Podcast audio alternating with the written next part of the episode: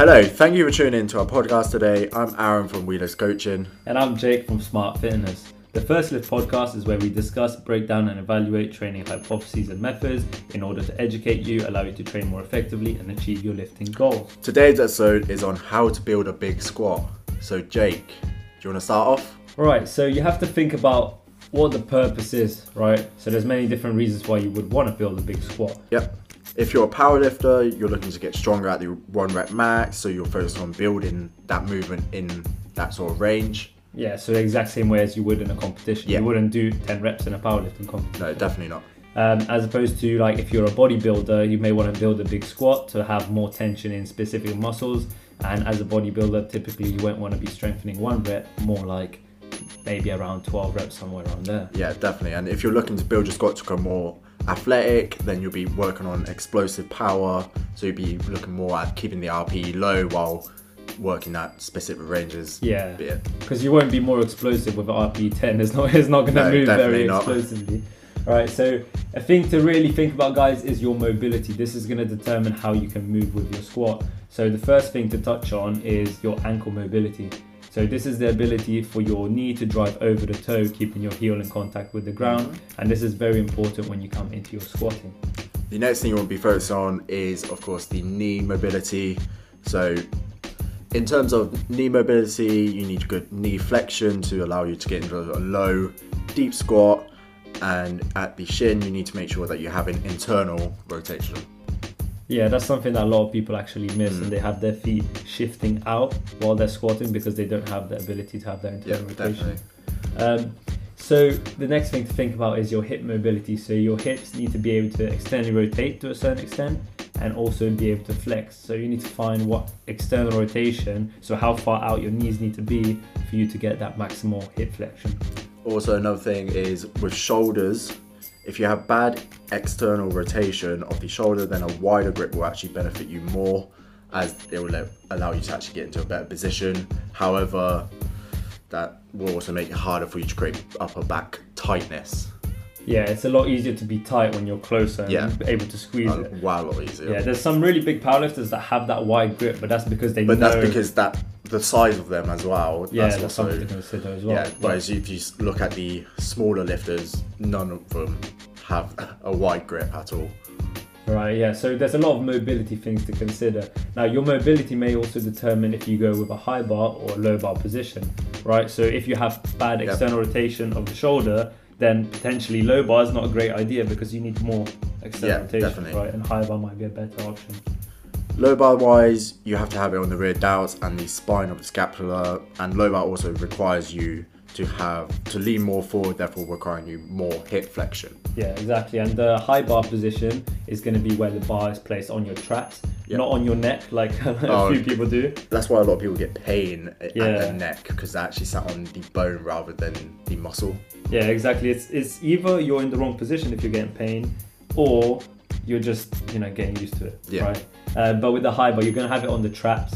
Uh, this is gonna mean that you're more upright with your torso, and therefore is gonna require more ankle dorsiflexion. You also want to think about your goal. So, be it you be an Olympic lifter or you're looking to build hypertrophy or powerlifting, these will all determine whether you do high bar or low bar. Yeah, exactly. So let's say you're an Olympic lifter, you're going to be working with high bar because that's going to translate over to the mm-hmm. Olympic lift. So how you're going to receive a snatch or a clean. Yep. And that's also going to be working more quads. So if you want to build your quads, you're better off a bit more high bar than the low bar, right? For powerlifting, low bar is more optimal since you can grind out more reps and often lift more with that position. Hypertrophy wise, it helps you build the hamstrings and glutes a lot better than high bar would. Yeah, of course. Um, personally, when I transitioned to low bar, I found Yeah. that it was actually a lot stronger. And I agree with that. The grinding out the reps is a bit easier with low bar Yeah. for some reason. I Oh, can't really can't really put my finger on why. it just seems to be. I think because you often actually incorporate more back as well.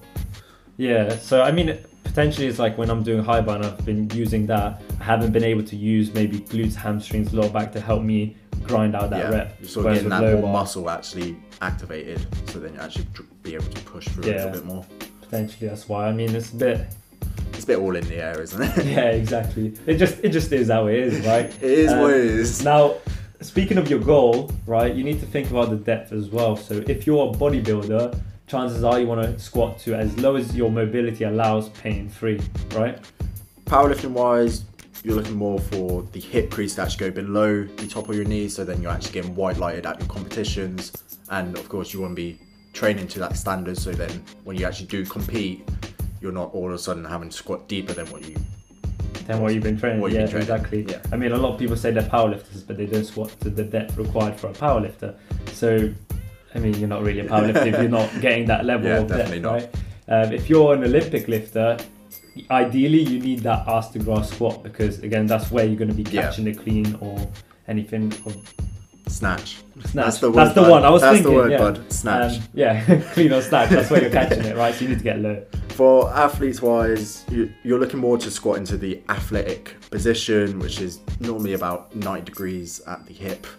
Um, it's a bit in the air, exactly where it A is. bit individual as well, isn't yeah, it? a bit individual, a little bit sport wise. Like each sport is slightly different. Yeah. So let's say if you're trying to jump higher, you wouldn't squat ass to grass because that's Yeah. not going to Yeah, benefit exactly. your Um, but it helps you sort of maximize the strength, the power, and the speed in that position while also having less risk of injury. you also need to consider your weaknesses. So strengthening your weaknesses is going to help you build that big squat, right? So if you're weak out of the hole, so that bottom position of the squat, you need to work on strengthening that. And the way to do that is by using pause squats or even pin squats. Personal favorite of mine is the pause squats. I use them a lot with myself and also my clients Yeah. as a way of getting confident in the hole Yeah, as exactly. well. It's confidence as well. Sometimes it's not just the strength; it's actually being confident in that position. yeah, a, lo- a lot of people will get down to halfway and also be like, "Uh oh, I don't know what to do anymore." Um, in terms of like another place that you could be weak, the lockout.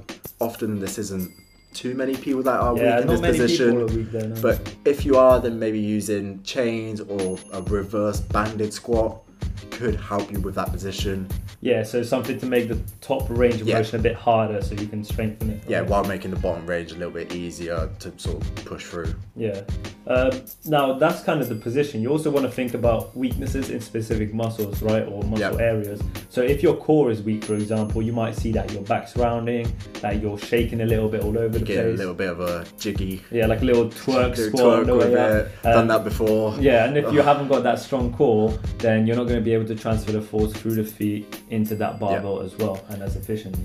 In terms of sort of like quads, you're more than likely you're going to see your hips actually shooting back. Again, another thing that I've seen with my squat. Um, Oh yeah, I've seen that in this spot. so, so with that, I used a lot of sort of front squats and Zercher squats to actually build up my quads and focus them a lot harder. And it's actually helps me sort of stay a lot more forward without causing the hip shoot as badly.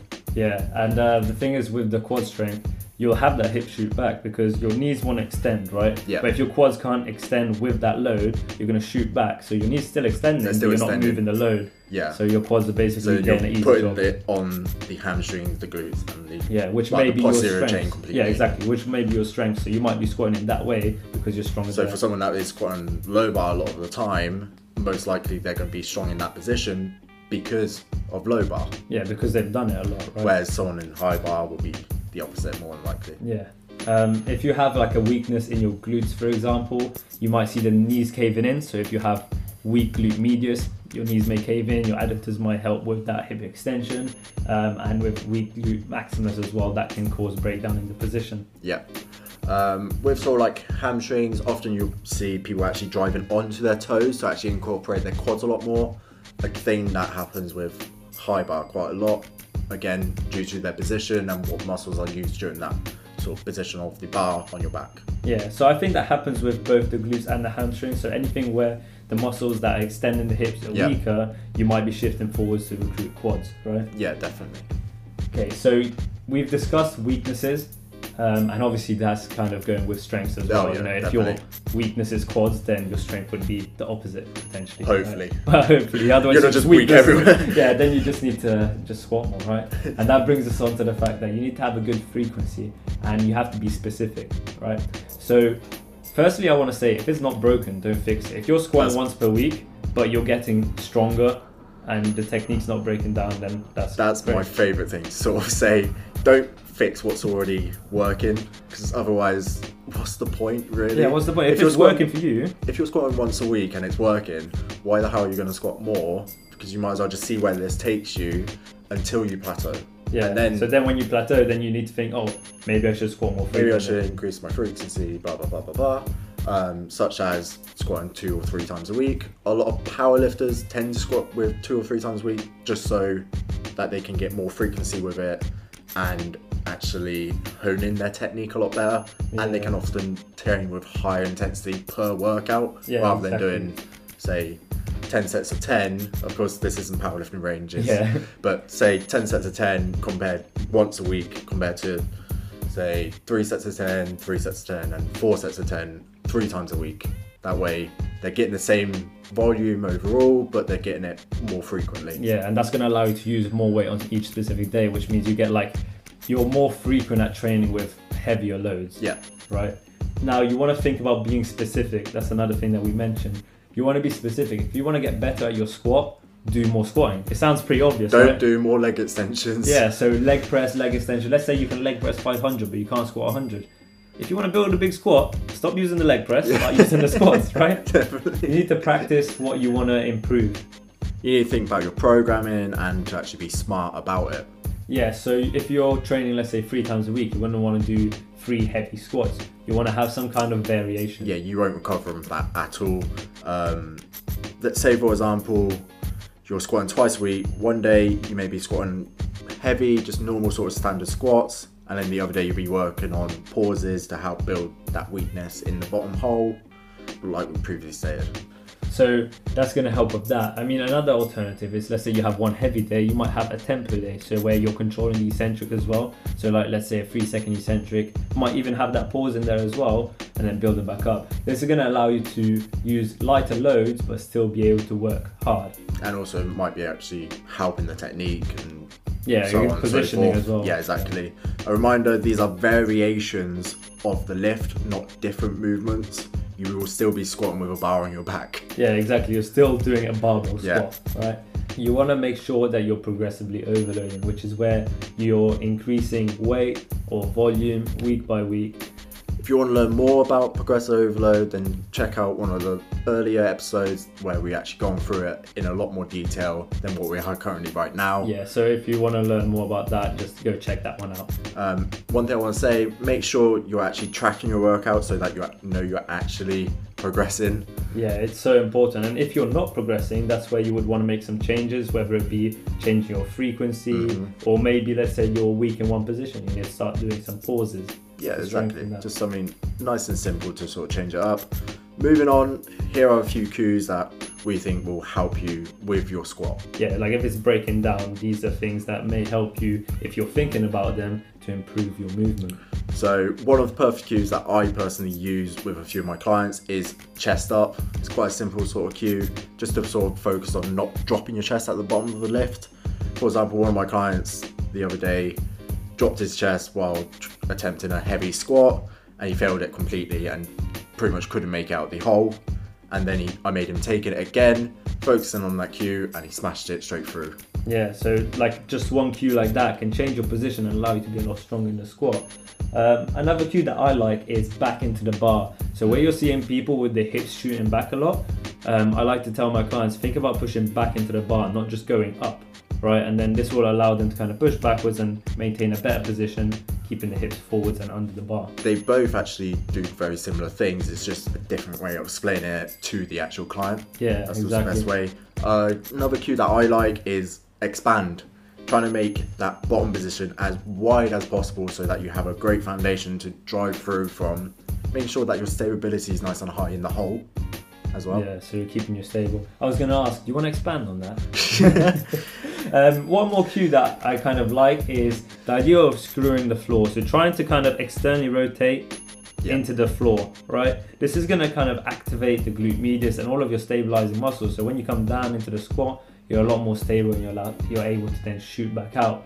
Alternatively, you can think spread the floor, and again, this is going to get the same thing out of it. Again, like I previously said, exactly the same thing with both our cues that we've just explained. It's just a different way of explaining it to the client, and someone might take it better either way. Yeah, so it's whatever works for you. So if one cue works and it makes you squat in a better way, use it, right? And that's where with my clients I'll test different cues. So I might say spread the floor, and their knees are still coming in. Yeah. I might say screw the floor, boom, knees are lined up. instantly just completely change so, in their head. Yeah, so use the one that actually works for them, right?